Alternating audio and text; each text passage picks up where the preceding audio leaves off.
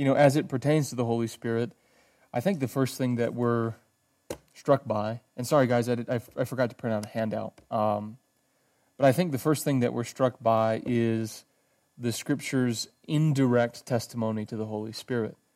Um, in comparison to the Father and the Son, the Holy Spirit receives a uh, relative lack of attention. Have you guys noticed that reading Scripture? Right? That the Father and the Son, at least in comparison to the Holy Spirit, there's a lot more um, wealth of information.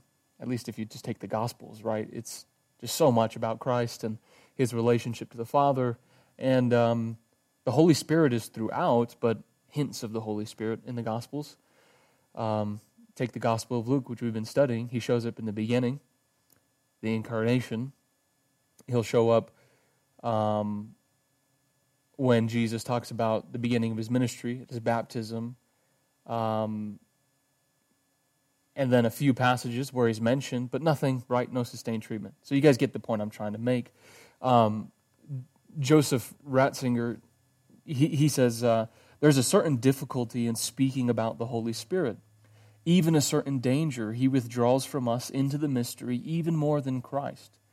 It is quite possible that this topic has sparked only idle speculation, and that human life is being based upon self made fantasies rather than reality. So he's getting at the, the implicit danger when we talk about the Holy Spirit. Because there is less information, there is more of a danger um, uh, uh, uh, of just saying things that are just not true. And again, I think, as I said, this is something that we grasp intuitively, that um, in comparison, I guess, I don't have a handout today, so just we're rocking and rolling. So what we are talking about just now was that um, that in relation to the Father and the Son, the Holy Spirit receives um, less attention. Uh, the whole the Christ is a direct object of observation, and the Father through His relation, and then the Holy Spirit um, coming in, uh, in in that other place. So, again, I think this is something that we grasp intuitively um, and that even in my pastoral experience, people asking questions about God, it's typically the Holy Spirit who people have the most questions about. It's probably the divinity of Christ, and then it's to what about the Spirit? Um, because I think, in comparison to the Father and the Son, the Holy Spirit seems rather mysterious, um, obscure even, and it poses the question why? why does the Holy Spirit have this unique manifestation in the scriptures? Uh, now you could answer that, and some have and said because the Holy Spirit is on a on a on a secondary level to Jesus and the Father, and you know on and on. Um, but I think the answer is taken from the Holy Spirit's mission in salvation history. The reason that the Spirit is spoken of indirectly, you might say, is because of what he does in um, and in and for us. So, summing up the Holy Spirit's ministry, Jesus says, John 16, 14, He will glorify me. He will glorify me. And the Apostle Peter, speaking of the Holy Spirit's ministry in the Old Covenant, uh, says much the same thing. He says that he predicted the sufferings of Christ and the glories to follow. 1 Peter chapter 1, verse 11. Hi, Margaret. How are you? I don't have a handout today, um, and so we're talking about the, the Holy Spirit and, at least initially right now, how he's revealed, um, or how the testimony to him is a little bit more indirect than the Father and the Son. So, um, as we just said in those two passages, the passage in John and the passage in First Peter, um, the Spirit's mission is to testify about another, to testify about the Son. Or to put it another way, the Holy Spirit is not another word from the Father alongside the Son, but the illumination and the instruction of the Son. He's not another word but he's come to help us understand the word that has been spoken. So, T.F. Torrance, uh, he sums up the Holy Spirit's mission beautifully. He says, The Holy Spirit has no face, but it is through the Spirit that we see the face of Christ, and in the face of Christ, we see the face of the Father. The Holy Spirit does not manifest himself or focus attention upon himself, for it is his mission from the Father to declare the Son and focus attention upon him. So, understood figuratively, right? The Spirit has no face, but is the one through whom and in whom we see the face of the Son and thus uh, the face of the Father through him. Does that make sense? Right? He's come to show us the face of Christ, and in the face of Christ, the face of the Father.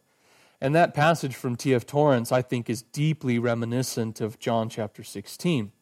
Verses 14 and 15 say, He will take of mine and disclose it to you. All things the Father has are mine. Therefore, I said, He takes of mine and will disclose it to you. So the Holy Spirit, working with Jesus' analogy, will take from the common possession of the Father and the Son and disclose it, impart it to us. So he doesn't take from his own storehouse, Jesus says, but he takes from the Father's and the Son's mutual storehouse um, and discloses and shares its contents with us, right? So he's going to take what's mine, and then Jesus says, What I have is I share with the Father. His is mine, mine is his. So he's going to take what is the Father's and the Son's, he's going to share it with us. So naturally, the attention is deflected away from the revealer toward those whom he reveals the Father and the Son. Does that make sense? And I think that's a little bit why the Holy Spirit is revealed in this indirect sense. Vladimir Lossky, uh, an Orthodox theologian, he says something similar. His person is hidden from us by the very profusion of the divinity which he manifests. So, in revealing the glory of the Son, the glory of the Father, his divinity is hidden from us. I, I, was trying to think of an analogy, and I guess the only thing I could think of was you know, let's say you're looking at something out on the horizon, it's away from you. Um, there's a, a, a distance and objectivity about it. That's maybe what we're seeing in the Son. He comes among us. And then, in regard to the Holy Spirit, um, trying to discern His divinity is like trying to discern how one sees, their own eyesight, their own sense of perception. It, it becomes immediately more subjective. And so, Karl Barth, a theologian we've relied upon a lot, he talks about how Christ is the objective element in Revelation. It's concrete, it's definitive, it's before our eyes. And then the Holy Spirit as the subjective element of Revelation, meaning He's the one who helps us to discern what's before us. So maybe that's a way just to kind of get an idea of why the Holy Spirit is hard to um, understand. So, thus, by virtue of the Holy Spirit's work in salvation history, being the illuminator rather than the thing illumined, his personhood is necessarily obscured. And to be sure, um, there is much that the Scripture says regarding the work of the Holy Spirit in salvation history. He sanctifies, He witnesses, He empowers, um, he, he, He's the, the, the, the lifeblood of the church, so on and so forth.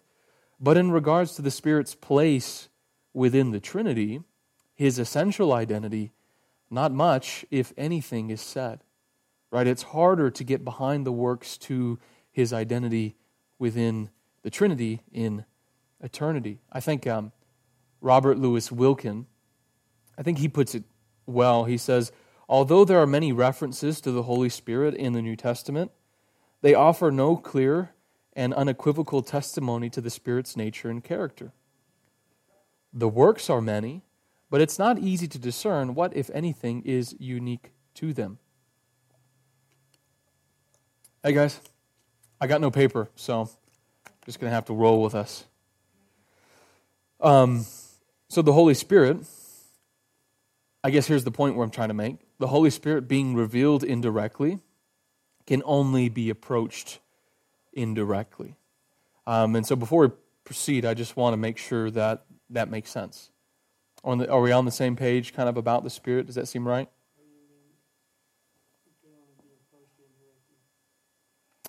Approached indirectly in, in the sense of approached through Christ, approached through, he, he's not revealed as the direct object of experience like Christ is. And so the way that we come to know, at least theologically, about the nature of who Christ is, is different than the way we do it in relation to the Son, or in relation to the Spirit, rather. Um, and that's kind of why we spent two weeks talking about the Son and then the Son's relation to the Father to now come to the Spirit because there's less material to work with, and so we kind of need to pull from different areas. Does that make sense? So he's revealed in a different way, therefore we have to approach him in a different way. So, um, like I was just saying, our understanding of the Spirit's personal identity is dependent upon um, a prior scriptural discovery about the Son's personal identity. So, and, and we'll, we'll see this. I'll explain in a minute. So, well, let's just get to it. The church's development and articulation of the divine persons reflects this. If you look at church history, the Son's identity was debated and settled upon first, and then a consensus regarding the Holy Spirit um, emerged afterward. So, Gregory of Nazianzus, a person, a theologian we've relied heavily upon, he defends this order of discovery and grounds it in God's providential plan. So, listen to what he says. The Old Covenant made clear proclamation of the Father, a less definite one of the Son.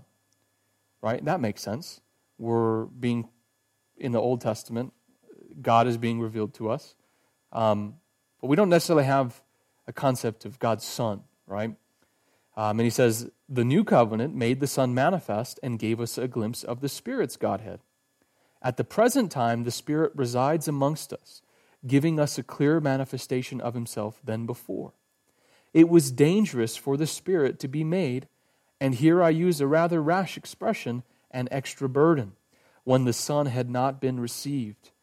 It could mean men jeopardizing what did lie within their powers, as happens to those who gaze at sunlight with, it, with eyes as yet too feeble for it.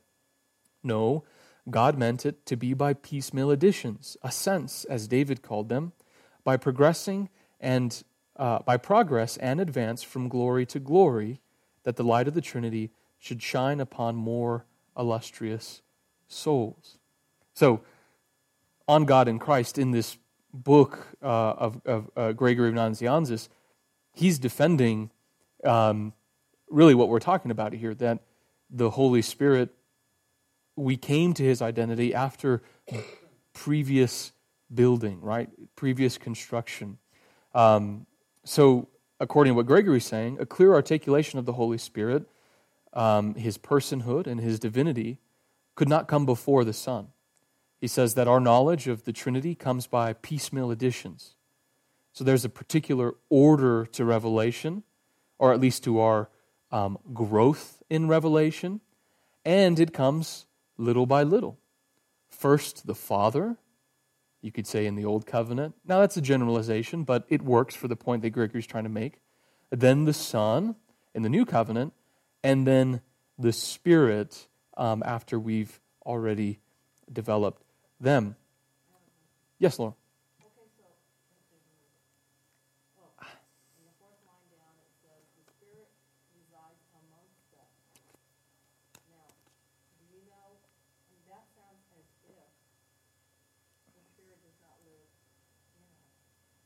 Sure.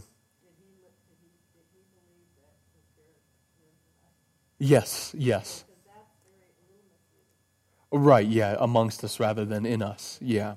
No, I agree. That is rather misleading.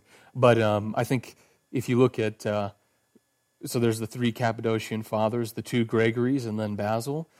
Um, they were the theologians who, who really, there was a controversy about the Holy Spirit, and they were the ones in God and Christ, Basil on the Holy Spirit, and then I can't forget the other Gregory's writing. I can't remember his writings, but they were the ones to really defend the Trinity and or, defend the Holy Spirit and articulate a clear understanding of Him. So they actually were um, really um, uh, robust in their uh, theology on the on the Holy Spirit.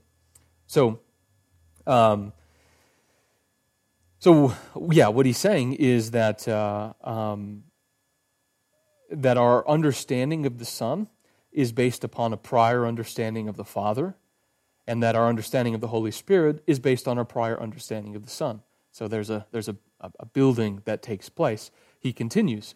Um, the Savior had certain truths which he said could not at this time be borne by his disciples, filled though they had been with a host of teachings. One of these truths I take to be the Godhead of the Spirit, which becomes clear at a later stage when the knowledge is timely and capable of being taken in. So he's saying the truth of the Holy Spirit's personhood and divinity comes at a later stage. And that later stage comes after the church's complete articulation of the Son's identity. Um, the so the uh, conceptual tools and the Trinitarian patterns made known to us um, in our discovery of the Son's identity also apply to the Holy Spirit. Um, and so you see, again, that what we're trying to say here, that we're, we're going to move from the Son over to the Holy Spirit and take some of the things we've learned about who the Son is, about these things within the Godhead, and then take them and apply them to the Spirit to try and get a better uh, understanding of his identity. So that'll become a little bit more clear as we move on. Any questions about that? Okay, fairly straightforward. So that leads us to um, now to the Holy Spirit Himself, and we're going to consider His name. Um, and that really is the place for us to begin. Um, yeah, so let's identify three things about the name of the Holy Spirit. The first is that the name Holy Spirit is not distinct.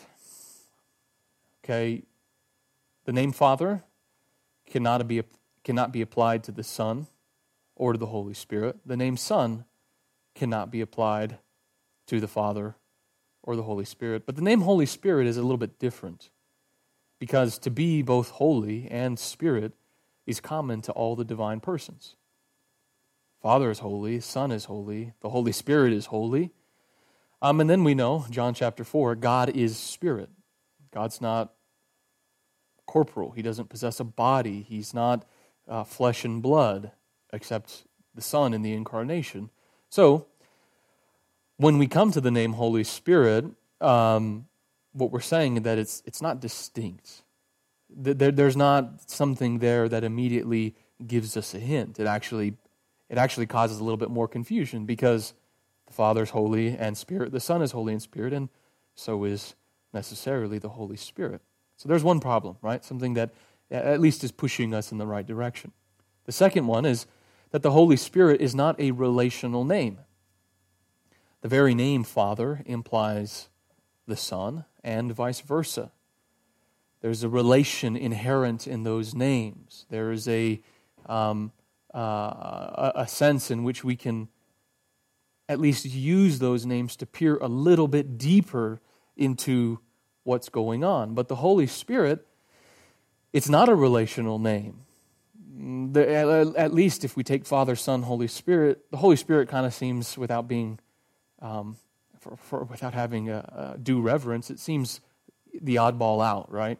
Father, Son, and then Holy Spirit, the third will, whatever. Um, so the Holy Spirit isn't a relational name. So there's another problem that we need to, to deal with. And then third is that the Holy Spirit isn't necessarily a personal name. And this has led to some confusion throughout the ages. Um, again, opposed to Father and Son, the Holy Spirit is not obviously about somebody rather than something. People have tried to refer to the Spirit as a power, the Spirit as a, um, a, a force, this impersonal thing. I don't know all the phrases that you could multiply. So you, you see then, in getting to the Holy Spirit, trying to identify his identity, um, we run into some issues. There are certain ambiguities and mysteries about the name Holy Spirit that we must navigate around. So, unlike the name Father and the name Son, it's not all that obvious what Holy Spirit means. However, that said, we can begin by comparing the name Holy Spirit to the names Father and Son. So, I'm debating if we should. Well, we won't. I would say a thought experiment, but we'll confuse ourselves more. Um, so, as we established last week and the week before that, the Son receives his name in relation to the Father. The Son merits the name Son because he has been, or rather, not has been, but he is eternally begotten from the Father. So, in the names Father, Son, we're told something about who they are. The Son is named Son because he is a Son. The Father is the name Father because he is a Father. He eternally begets. The Son is eternally begotten. So, it is illuminating, therefore, to consider that the Holy Spirit is not a second Son, right? Um, nor is, is he ever um, uh, a, a father. So he's never identified uh, a son of the Father, right? You find this only one place in all of Christian literature that's not like heretical, and it's from one of the desert monks, um, Her- Hermas, or I forget his name, but he calls the Spirit a son of the Father, right? That's like the only time in any important work that that happens. Um, and clearly in the Bible, he's never called another son. And also, it's interesting and instructive to note that he's not called a brother to the Son, right? And so, what do you think that tells us? if the Holy Spirit is not a son, and if he's not a brother, then what do you think does that does that communicate anything in your mind about what it means for him to be who he is? He's an uncle, right? yeah, any thoughts about what it means? So I think at least what we can say initially, maybe not an uncle, but definitively, definitively, he's not a son. And so if he's not a son, what does that mean? It means that he's not begotten from the Father. Because what does that name son mean? It means that he's begotten, right? The Son is in every way like the Father except for one thing that he is the Son. He's begotten from the Father. Mike.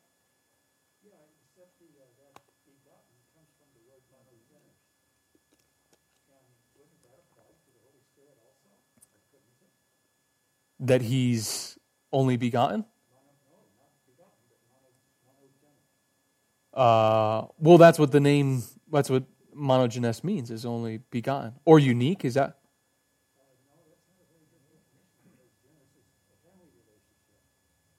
Oh, so you're saying it kind of has a similar fam- familial relation. He comes from the Father. Okay, well, you're on to one, so we'll, we'll, we'll hang on to that. For years and years, and you refer to it as the Holy Ghost. Yeah. Okay. Was that an attempt to define him as the ghost, if you will, Yeah. of Jesus Christ?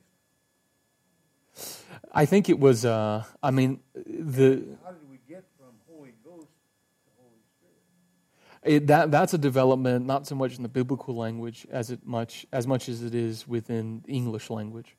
So now ghost has the connotations of, I don't know, a haunted house and Casper and spooky whatever. Back then, ghost and spirit were synonymous, right? And now they've moved apart. Um, so whether we read ghost or spirit, um, we should be thinking the same thing. That makes sense? Yeah. We have a problem here because he doesn't really fit the description of either the Son or the Father. Well, we'll get into it, right? We'll, we'll get into talking about how he relates to the Father and the Son. So, so Mike I, was onto something. Now, the Scripture doesn't refer to the Holy Spirit as with the name monogenes. That's always only related to the Son. But Mike was talking about um, how he said the Spirit is uh, also from the Father.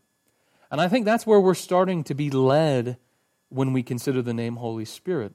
The Son is from the Father, um, but the Holy Spirit, uh, or the, the Son, let me back up. Let me just read what is in my notes before I confuse everybody. So um, let's not miss the importance of this. If the Holy Spirit is not another Son, whatever his personal name means, it indicates something different than begottenness.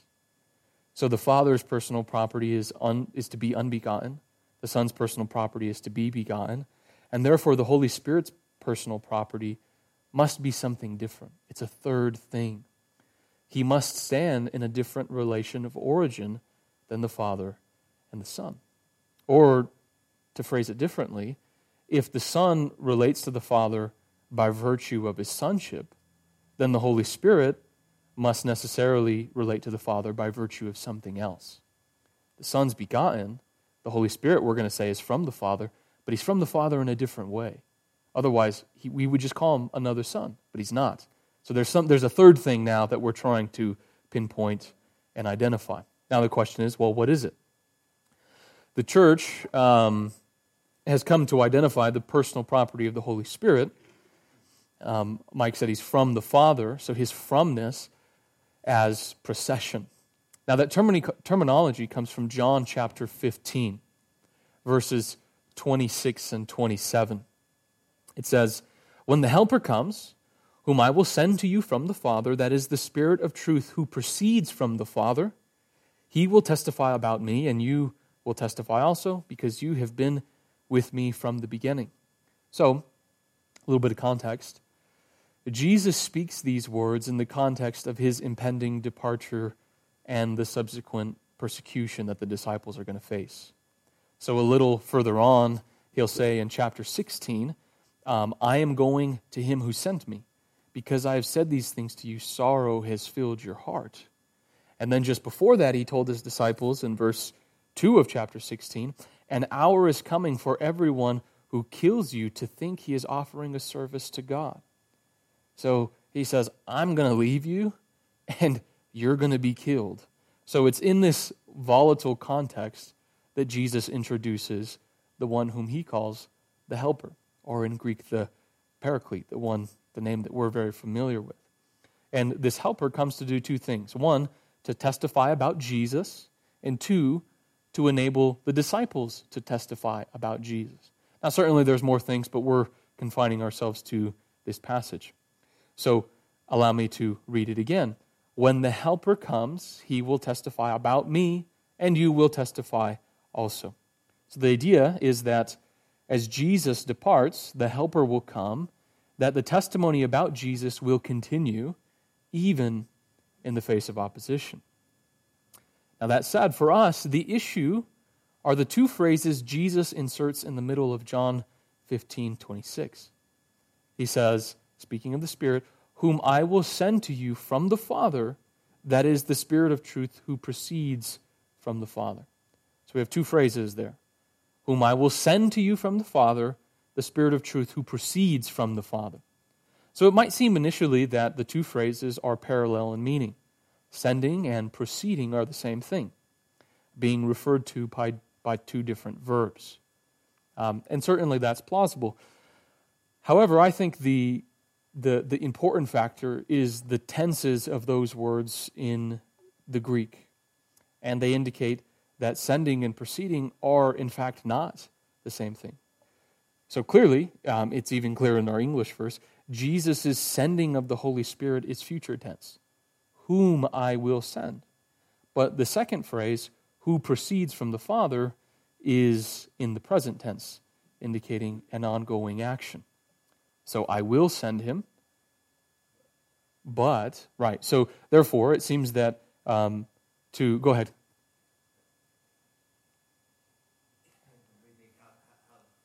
Sure. Um, so he's coming to testify to us about Jesus. Yes. What was the purpose then when Jesus was baptized and He was filled with the Spirit. Yeah, so there's a lot of interesting uh, uh, ways to explain that, and I'm trying to scan my brain for the for I think the the proper one. Um, what was the purpose of the Spirit descending upon him? Well, it it doesn't say that he was filled with the Spirit. It, no, so in the baptism story, it says that the Spirit, I'm trying to think of the right term, lighted upon him. The Spirit descended upon him. Um, but it doesn't say specifically that Jesus was filled with the Spirit. Um, and the, the, the Spirit, his arrival upon Jesus, or his descending upon Jesus, coincides with the word spoken by the Father.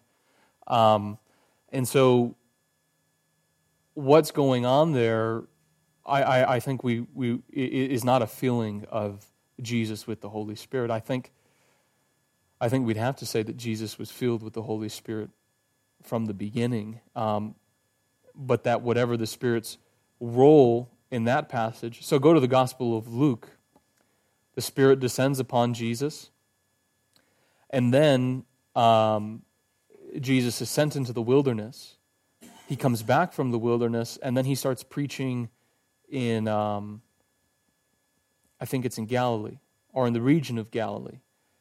And then he quotes from the passage in, uh, in Isaiah 63 or 66, or 63, I think. And he says that um, the Spirit of the Lord God is upon me. He's anointed me to preach good news to the poor, so on and so forth. So I think the way we should understand the Spirit descending upon Christ at, at his baptism is not so much a feeling of the Spirit as, it, as much as it is the inauguration, the beginning of Jesus' earthly ministry. So you might think of it in the sense as the Spirit descending upon the man Jesus and preparing him for, and really equipping him, anointing him for the work of the ministry. Does that make sense, Jeff? Yeah. Yeah. Yeah.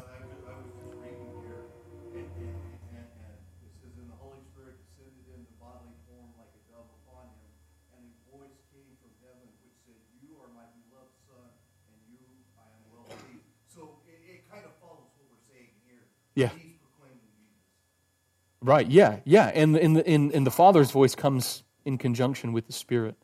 Yeah, the, the, the baptism story is, um, I, think, I think it really is immensely deep, and there's a lot to say there. But yeah, definitely a good question. Go. Yeah. Mm-hmm. Right. Yep, yep. Mm-hmm.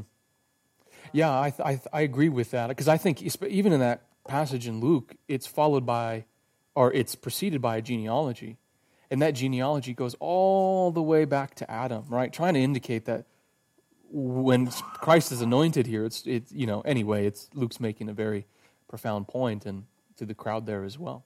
So yeah, um, so so yeah, so the Spirit comes and and and and, uh, he comes that to testify about Jesus. Um, but for, for, like we said, for our purposes, there, it's those phrases that Jesus uses in the middle. Um, I'm going to send him. He's going to come from the Father. And then he adds this other phrase, he proceeds from the Father. And so, based on those two tenses, we're saying those are two different things. At least it seems that way, right? If we're, trying, if we're going to be modest. Um, so, the Holy Spirit sending is something that has yet to happen and his proceeding from the Father in the present tense is something that we would say happens eternally. So the question then becomes what distinguishes the sending of the Holy Spirit from the Spirit proceeding from the Father? Now, historically, um, the church has identified sending as referring to the Holy Spirit's mission in salvation history. That's not uh, uh, uh, in, in any way controversial and proceeding, he proceeds from the Father as referring to the Holy Spirit's relation within the divine life. So let's jump out of this and go straight to Karl Barth. He says, No creature can be said to have proceeded from God, i.e., to be an emanation of the divine essence. The creation of the world and man is not a procession or emanation from God, I think the wording is really important. It is the establishing of a reality distinct from God with an essence of its own and not the divine essence. What proceeds from God can only be God once again.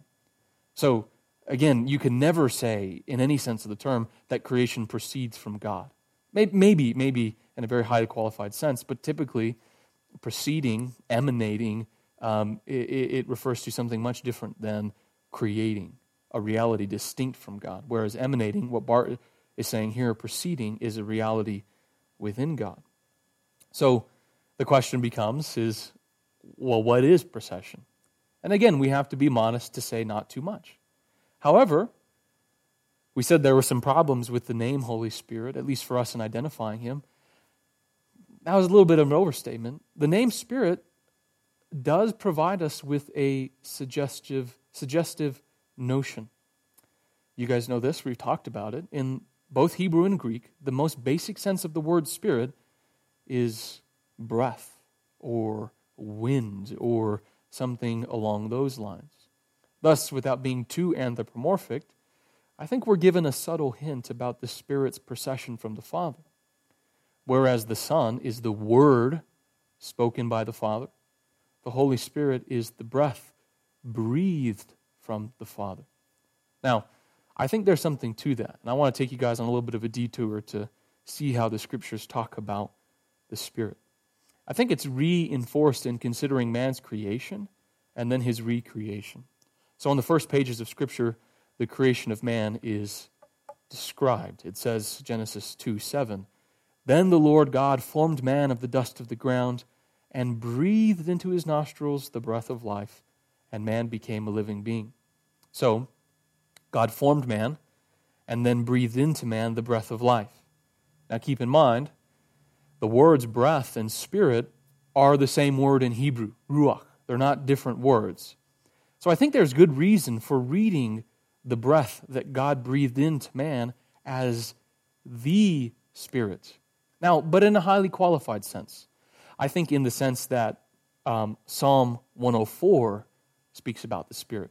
This is Psalm 104, verses 29 and 30. It says, You hide your face, they are dismayed. You take away their spirit. If you have an older translation, that'll literally read breath. You take away their breath, they expire, and return to dust. So there's the Genesis 2, but exactly backwards. Father, or the, God forms man, then breathes into him. Here, he takes away his breath, man goes back to dust, right? Um, and then it says, You send forth your spirit or breath, they are created, you renew the face of the ground. So I think, based on the association with these two passages, that we ought to view the breath that God is breathing into man as the Holy Spirit. Um, not in the sense in the new covenant we're baptized with the Holy Spirit, but in the sense that the Spirit is the very principle of our life, right? He's what animates us. Um, so, the Spirit of God, quite literally his breath, is the cause of creation. The Spirit is breathed out, and as a result, life is born. New things come to be. It's deeply reminiscent of still another psalm, Psalm 33, this time verse 6. I mean, I can't believe this is in the Old Testament. It's so Trinitarian. By the word of the Lord, the heavens were made, by the breath of his mouth, all their hosts. The Lord, his word, and his breath. The making of the cosmos is attributed to the Lord's word and to his breath. It's very suggestive, especially getting into the Trinity, getting into the Spirit's identity in the New Testament, and then going back to the Old Testament. I think the pattern, though, is brought to its culmination in uh, after Jesus' resurrection. You guys know the passage, John 20, verse 22. And when he said this, he breathed on them and said to them, Receive the Holy Spirit.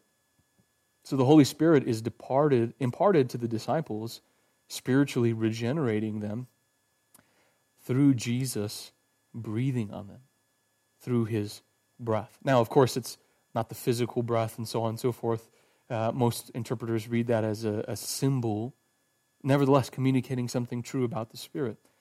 Um, so it seems to kind of draw this to a, a, a brief conclusion that as Word designates the Son's eternal begetting from the Father, So breath designates the Spirit's eternal procession from the Father.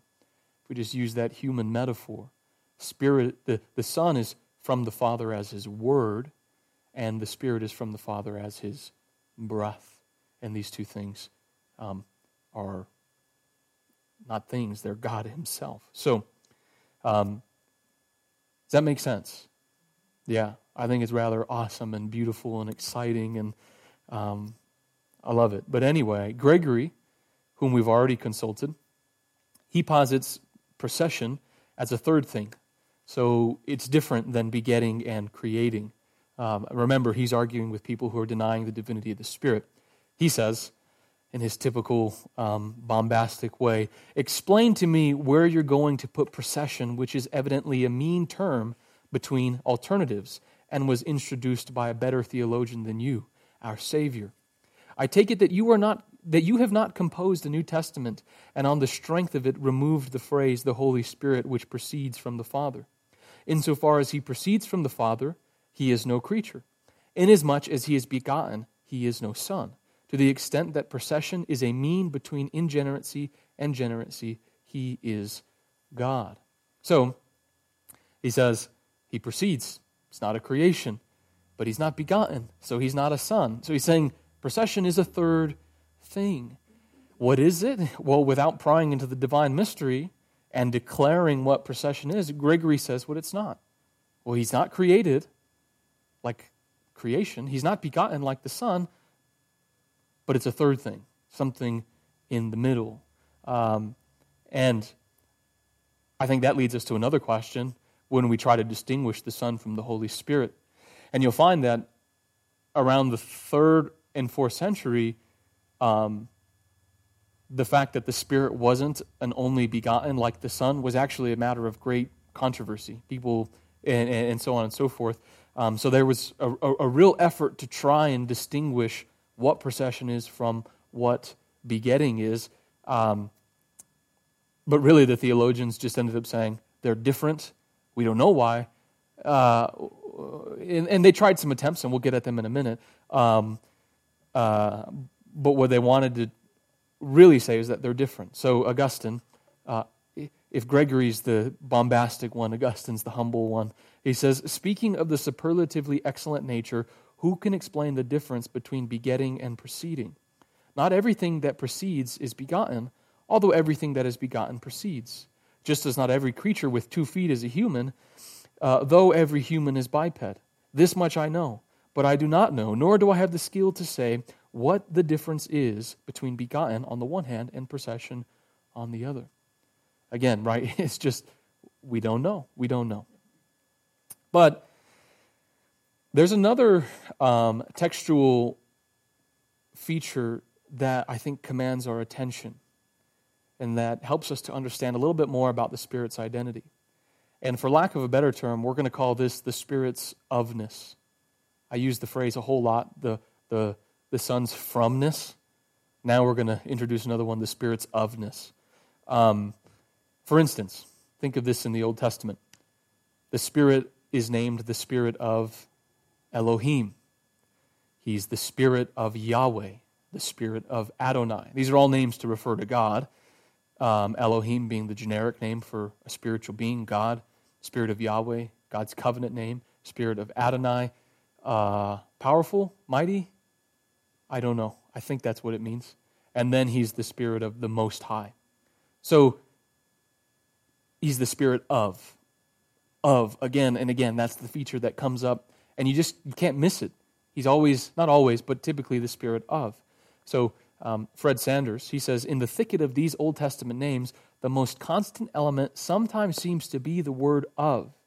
In fact, there lies the real biblical root of the doctrine of procession. The fundamental pattern of the Spirit's self naming is ofness. So if we're trying to name the Holy Spirit, if we're looking for hints, we're searching for who He is, I think our attention necessarily comes to this ofness, right? So this that persistent feature of the scripture's testimony, the spirit being the spirit of, ought to factor into our understanding. And I think it reinforces the theological position that the spirit proceeds or emanates from the Father. That's why he's constantly referred to as the Spirit of God, the Spirit of, think of the very first pages of the Bible. There's God, and then there's the Spirit of God hovering over the face of the water. This ofness defines his character. But if we take the Spirit's ofness to be a reference to him proceeding from the Father, if, if, if we establish that, then new light begins to uh, enter in. And, and specifically in the Spirit's relationship to the Son. Now, in the New Testament, the scriptural pattern of naming the Spirit in relation to God is expanded to incorporate the Son as well. The Spirit is named the Spirit of the Son, the Spirit of Jesus, the Spirit of Christ. Think Romans 8, think Galatians 4, think um, I, 2 Corinthians 4, these different passages where he, he, the Spirit of God, now he's also the Spirit of the Son, so on and so forth. Now, what do you guys think that's telling us? He's the Spirit of God, He's the Spirit of the Son. They're all the same. That's certainly true. This pattern of ofness of the Father, we think that means that He proceeds from the Father. So if He's also the Spirit of the Son, I think we have the liberty to also say He's, just as He proceeds from the Father, He proceeds from the Son. Does that make sense? He is the Spirit of the Father, and therefore He's also the Spirit of the Son. He proceeds from both of them. Now, I'm not crazy. I'm not. I'm not trying to like, because that one, right? We have to. We're more building to make a point, and and not too much changes if we believe that or not. I think there's good reason for believing it. But the reason I wanted to bring it up was because um, in the West, beginning in uh, the ninth century, that was inserted to one of the creeds. And in the East, they didn't like that, and that led to the Great Schism um, of uh, 1054, and it caused a giant split within the church. And still today, the church is separated. There was a Protestant, Protestant Reformation after that, so the Western church is divided twice, but the East and the West are divided over this very thing. The East said, only from the Father, the West said, from the Father and from the Son, and it erupted into this giant controversy, and the church is split over it um, still to this day. So, for what's that worth, I just wanted you to know. Um, now, here's where we come to uh, what I'll just call our speculative part of this. Um, historically, and I guess what I'm trying to say is that can we say anything more? He's the Spirit of the Father, Spirit of the Son. He's from the Father, from the Son. Can we say anything more? Now, if we wanted to be really strict with our language, we would just leave it at that. If we wanted to be, go ahead.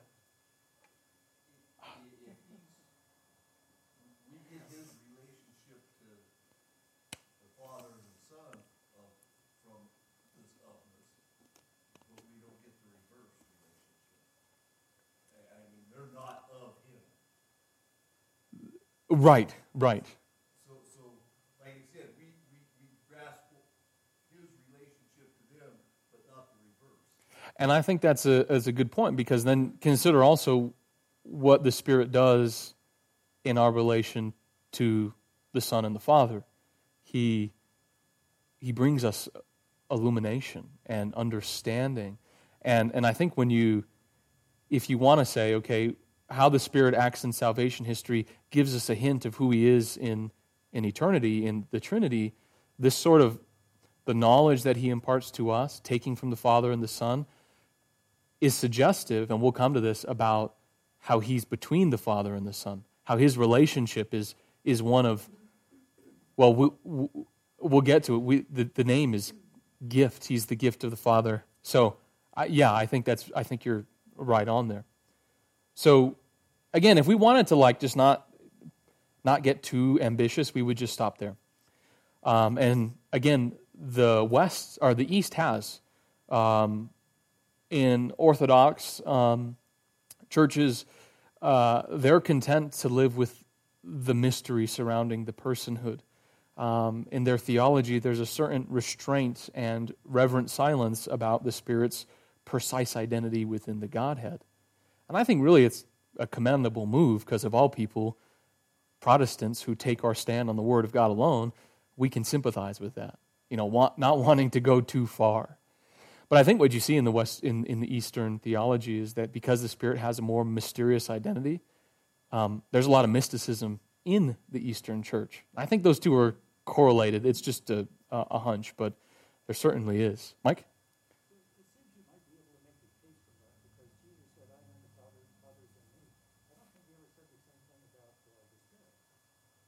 Right. Uh, uh, I mean, a case for a case for what? For the Eastern view. I mean, I have a strong in in in in my developing understanding. I have a strong um, sense of transcendence, and and and and like you said, like um, I think some of the things that we're going to begin to talk about, the Spirit from the Father, from the Son, we're building on Scripture, but I could certainly just see someone just saying, you know, and so so I, I yeah I agree, and that's why I don't tend to make too much of the from the Father and the Son, or just from the Father alone.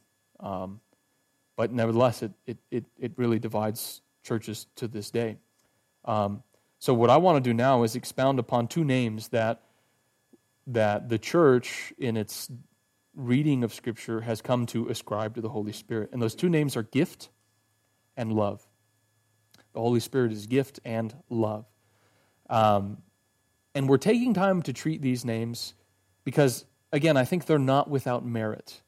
I just kind of said that I'm like, you know, I, I have this skeptical side, but I really do think these, these do, they're suggestive at least. Um, and they strike me as intuitively right. So, again, I'm not teaching these names as uh, ineffaceable doctrines, but just really suggestive patterns as to the Spirit's eternal identity. So the first title that came to be applied to the church um, as a proper name is gift. Now, Augustine, um, again, a theologian whom we've relied upon heavily, he was the first one to appropriate this name. But long before him, um, theological reflection began to move in this direction. Now, very early on, the church's earliest treatments on the Holy Spirit were primarily defensive. They were, uh, they were concerned with combating heresy. So if you look at the early literature around the identity of the Spirit, um, people like Origen, people like um, uh, Cyril, and anyway, so on and so forth, um, two questions feature. One, is there a Holy Spirit? And two, is the Holy Spirit a creature? So some wondered, is the Holy Spirit just another way of referring to Christ? So is he a distinct person, being, whatever? And then the second question um, is he a creature? You know, could this spirit be a creation? So, in time, of course, those questions were answered um, uh, and settled, and it opened the door for more systematic reflection. So, we're moving past the defensive to now we're actually building. And at this point, Hilary of uh, Poitiers, a French theologian, a second century theologian, is crucial. Now, Hilary's contribution to the church's ever deepening understanding of the Spirit was to notice the distinct language that the Scripture uses in regard to the Spirit. So tell me if this rings true in your reading. He, the Spirit, is depicted as being um, given. He's uh, depicted as being poured out on the one hand, and he's depicted as being received and indwelling on the other. So, Hilary, seeing these, of course, the Spirit is he's, he's given to us. We'll look at some scriptures in a minute. He's poured out, and then he indwells us. He's received by us. He says that he sees this, and he says the Spirit. Uh, these are his words: is given, received, and possessed. Um, and so he gives us some passages. So Galatians uh, gift, Galatians chapter four, verse six. Because you are sons, God has sent forth the Spirit of His Son into our hearts, crying, Abba, Father. Sent, meaning He is given. 1 Corinthians 2.12. Now we have received, we uh, not the Spirit of the world, but the Spirit who is from God, so that we may know the things freely given to us by God. Again, received, very clear. And then 1 Corinthians 3.16. Do you know that you are, do you not know that you are the temple of God and the Spirit of God dwells in you? Again, that would be um, for him a reference to being possessed by us, right? A spirit is, um, yeah, given and possessed by us. So, given these features of the way the scripture talks about the Holy Spirit, Hilary goes on to name him the gift of the faithful. He is God's gift to us, the Holy Spirit is. Um, again, gift being a shorthand way to refer to being given, to being received, and being possessed. So, with this in place from Hilary, um, the trajectory is set for Augustine's developments. And Augustine really is just pointing out what's been there all along. Acts chapter 8, verses 2, uh, Acts chapter 2, verses th- verse 38. Repent and each one of you be baptized in the name of Jesus Christ for the forgiveness of your sins, and you will receive the gift of the Holy Spirit. So, um, it's not simply that it's the gift that the Holy Spirit provides, but the gift itself is the Holy Spirit. And then you go to Acts chapter 8. Uh, Peter responding to um, Simon the magician's attempt to purchase the power to bestow the Holy Spirit, said, May your silver perish with you because you thought you could obtain the gift of God with money. So Peter rebukes the would be magician because he supposed that he could obtain the gift of God, the Holy Spirit, with money.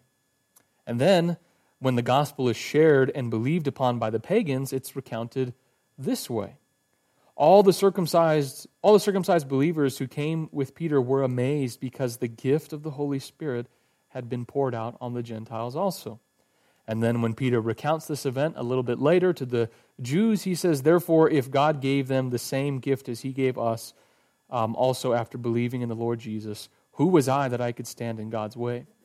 You think of uh, John chapter 4, this language also comes up. Jesus says, If you knew the gift of God and who it was that was speaking to you, he would give you living waters. Um, and then Acts chapter uh, 7, who are the living waters? It's the Holy Spirit, the Holy Spirit who proceeds from me. So again, referring to the Spirit as a gift. So there's uh, more and more. But I just want you to see that feature gift. It refers to him as gift. Now, here's what um, uh, uh, uh Augustine asks the important question Was he gift before there was anyone to give him to?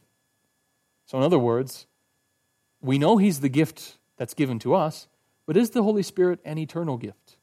Is he, uh, is he, is that who he is in eternity, right? Is he eternally gift? Now, it's a, a very important question to ask. Um, and again, it, it, there's a lot to it when you think of what's distinct about the Holy Spirit given, received, possessed, gift. Now, does that constitute who he is in eternity? Well, let's hold on to that for a minute. Go to the next name love. Sorry, guys, I'm moving quickly here because I don't want to keep you for too long. Um, John chapter 4, 1 John chapter 4, verses 7 and 8. Um, so we'll build a fairly thorough exegesis of this passage. It says, Beloved, let us love one another, for love is from God, and anyone who loves is born of God and knows God. The one who does not love does not know God, for God is love.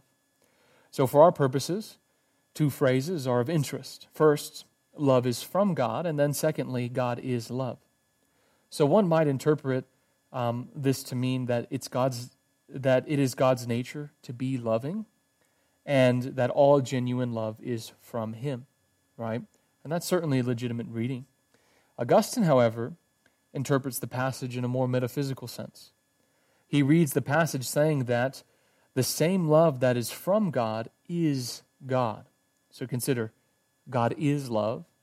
And then just before that, he said, love is from God. So he reads that in a very metaphysical sense. If God is love and love is from God, then the love that is from God is God. Um, now, which interpretation is the right one? I think maybe Augustine is pressing, um, but I do think that he's right to read that phrase, God is love, in a very literal metaphysical sense. So, uh, and regardless of which one you take, I don't think it depends on these further insights we're going to draw. Now, 1 John uh, uh, 9, 4, 9 through 12, a little, later, little bit later on in the passage, he says, But this by this, the love of God was manifested in us, that God has sent his only begotten Son into the world so that we might live through him. In this is love, not that we love God, but that he loved us and sent his Son to be the propitiation for our sins. Beloved, if God so loves us, we also ought to love one another. Here's the important verse No one has seen God at any time. If we love one another, God abides in us, and his love is perfected in us. So, God is love, and his love was manifested in that he sent his only begotten Son, that he might be the propitiation for our sins. And because God has so loved us, an obligation is laid on us. And what is that obligation? To love one another. And granted that we love one another, then the apostle says, God abides in us. So if we love one another, that is, as brothers and sisters in Christ, God abides in us. It makes perfect sense. God is love, and we have fellowship with Him to the extent that we love one another. That's who God is.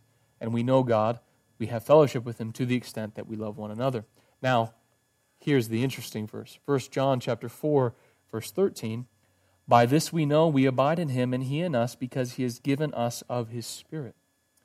So, in the previous verses, it was explained that God abides in us through our love for one another, but now that abiding is said to be caused by the Spirit that God has given us. Augustine, in his commentary, says, So it is the Spirit which he has given us that makes us abide in God and him in us, but this is precisely what love does.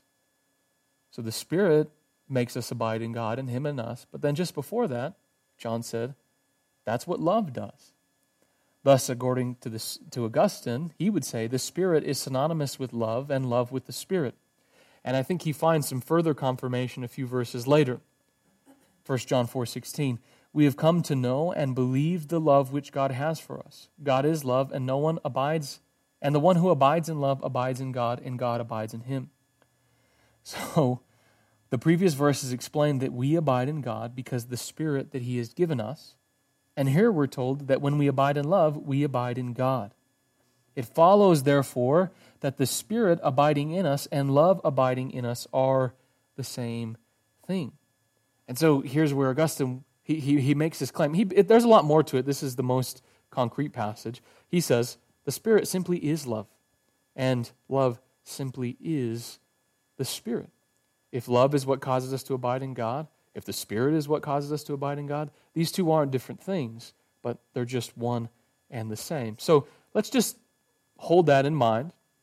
Now, um, these two names are suggestive about the Spirit's identity. And the, the picture that's painted to us, if we think of the Spirit as gift and love, is one of participation and mutuality.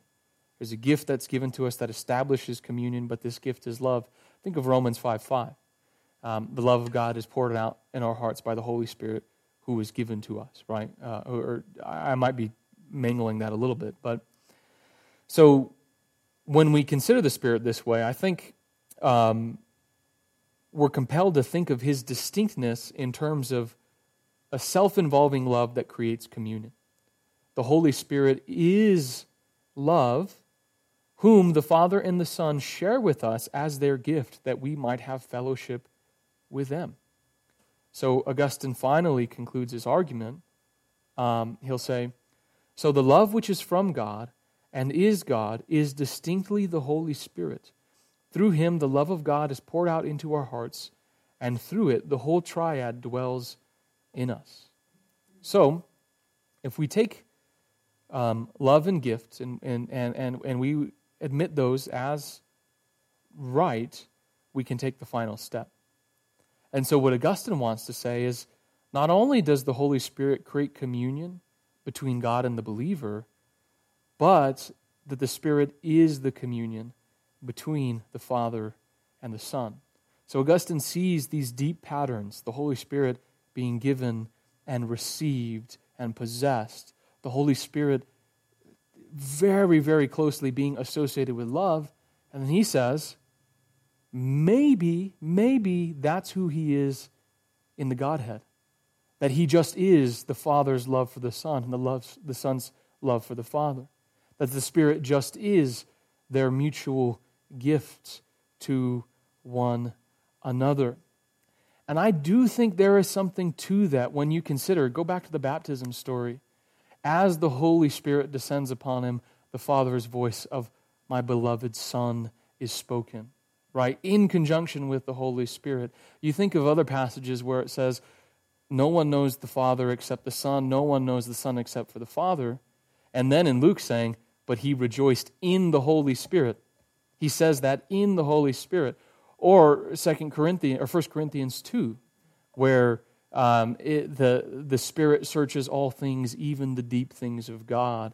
And I, you can't say it and, and, and just say, this is true, this is it. Um, or, or, let me add another passage, 2 Corinthians 13, um, that the, the, the grace of Christ, the fellowship of the Holy Spirit, and the love of God. Um, Ephesians 2, preserve the unity of the Spirit in the bond of peace, so on and so forth. I think there are certain patterns in Scripture that would lead us that way. And um, I think it does illumine who the Spirit is. So, Augustine, I'm going to end with this, guys. Um, Augustine says, the Son proceeds from the Father as begotten. And so he says, well, maybe the Spirit proceeds from the Father as gift, something given, right? Uh, uh, begotten and gift, and he's the, he's the one in between the Father and the Son. so, any questions? Uh, anything you guys like to add to that? Sorry, I know we just kind of went off, and I, I was running out on time there. Yes? But still, even you know, if the Holy Spirit is mm-hmm. it's a gift, he's still a person. Yes, and that's something. If we had more time, I would go into those arguments where, um, and I think they're pretty convincing why uh, it, it, it's imp- you would also think of the Spirit as a person because He gives His gifts um, to us. The Spirit, the First Corinthians twelve says, um, but He distributes them to whom He wills. Right. So there's this personal agency that's involved there. And anyway, there's a pretty robust argument for referring to him as love and gift, but also maintaining that personhood as well. Mike? Uh, so, according to the role of the Holy Spirit, he's also a teacher. He helps us to understand, train the mind, to remind us. Yes.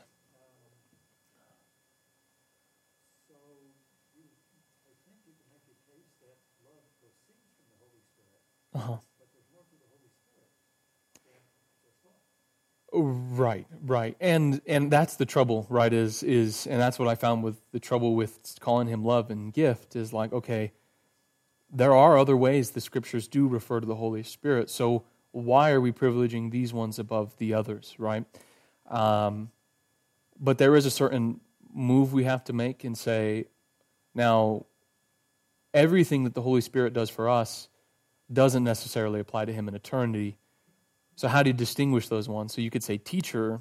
Of course, he's not the teacher, but he shares that revelation and that knowledge with us. So, is there some way that that coincides? Um, and I think there is something with love and knowledge that you might be able to connect those two notions. But yeah. So, I, I agree with what you're saying, though, Mike, definitely. Any other questions about the Holy Spirit? Not just what we concluded there, but the Holy Spirit's identity? Yes. Okay, so um, the uh, theologians that you referred to, yeah. Uh, I think have done a pretty extensive job of trying to figure out who the Holy Spirit is.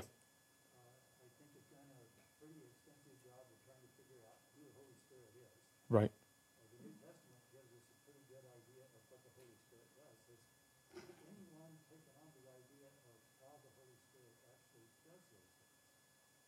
Uh, yeah, and actually, one of the one of the books that I came across, um, uh, T.F. Torrance, um, he, it was it wasn't useful for the class, so I kind of skimmed through it. But he has a whole long chapter about that subjective side of revelation, um, because clearly, like you said, the Holy Spirit, no one can proclaim Christ as Lord without Him. Um, so, Mike, I can maybe photocopy that, but uh, off the top of my head, I don't know anything that tries to articulate the how part of it. Um, and I know they're in there, but I'm not familiar with them. Anything else? Any other questions? I'm not going to. Yes. No one can proclaim the name of the Lord without the Holy Spirit? Yes. Yeah, so that would be uh, Romans 10, um, where, where basically, where Paul's talking about um, no, one, no one can confess Christ as Lord uh, apart from the Spirit. Maybe I'm conflating two passages. There's one in Romans 10 and there's another one in 1 Corinthians that basically are saying that very same thing that apart from the Spirit, uh, there isn't any, Christ remains hidden from someone. Yeah, so he's the illuminator, right? He's the one who brings that, uh, that, that, um, that revelation to light. Okay, so spirithood. And uh, here's what we'll do then is we'll, um, uh, we'll wrap up next week talking about the Holy Spirit's, I mean, uh, it's talking about the Trinity's operation within creation, within time and space for our salvation. And we'll close with that, and yeah, we'll call it quits. You guys will be Trinitarian experts. but let's go. Let's go ahead and. yeah, still still the uncle. Father, we uh, are grateful for this time, and um, you know, Lord, there is a certain fearfulness about talking about the Spirit, uh, a mystery that is that is awesome. I, I love it, and it's uh, exciting. And but we know that the Spirit is, and that the Spirit is you, divine. Um, and we thank you for all that you do for us, Holy Spirit, to open our eyes, to help us see, to ignite our faith, to ignite our love, to be the gift to us. And um, we're just grateful and we love you and we worship you along with the Father and the Son. And we ask these things in your name. Amen.